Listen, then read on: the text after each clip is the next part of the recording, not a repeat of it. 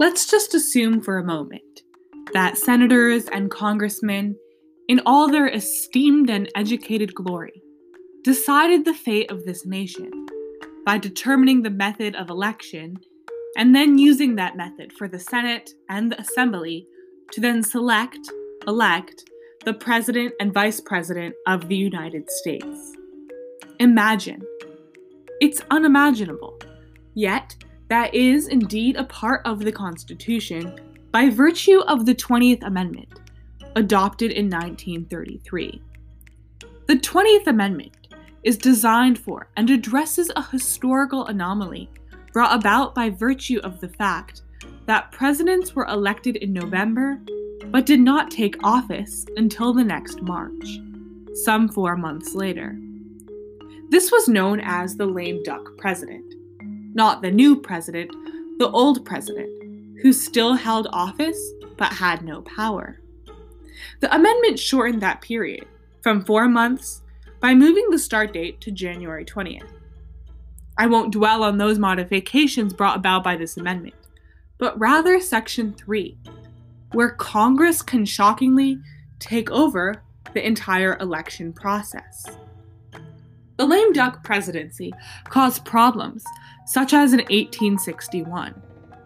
After Abraham Lincoln's election in 1860, and prior to his taking the oath of office, lame duck President James Buchanan, along with the divided Congress, witnessed seven Southern states leave the Union until Lincoln took over in 1861 in March.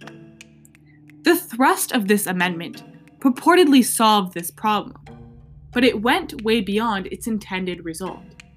Section 3, which in part states as follows that if between November and January the president and vice president elect shall either fail to qualify or otherwise cannot take the oath of office, then Congress shall declare who shall be president or who shall be selected.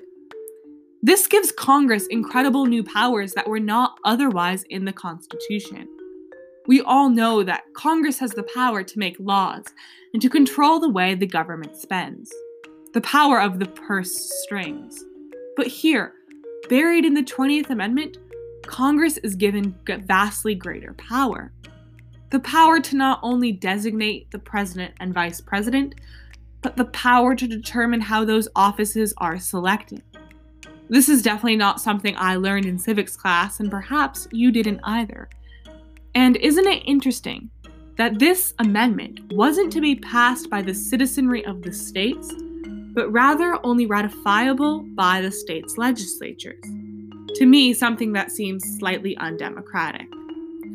While I found nothing written on this subsection of the 20th Amendment, I can only imagine the rich chaos that would ensue if it were to become operative. Senators and congressmen directly electing the president and vice president selecting the method of the election as well, it's not that I don't have the utmost confidence in their intellectual integrity.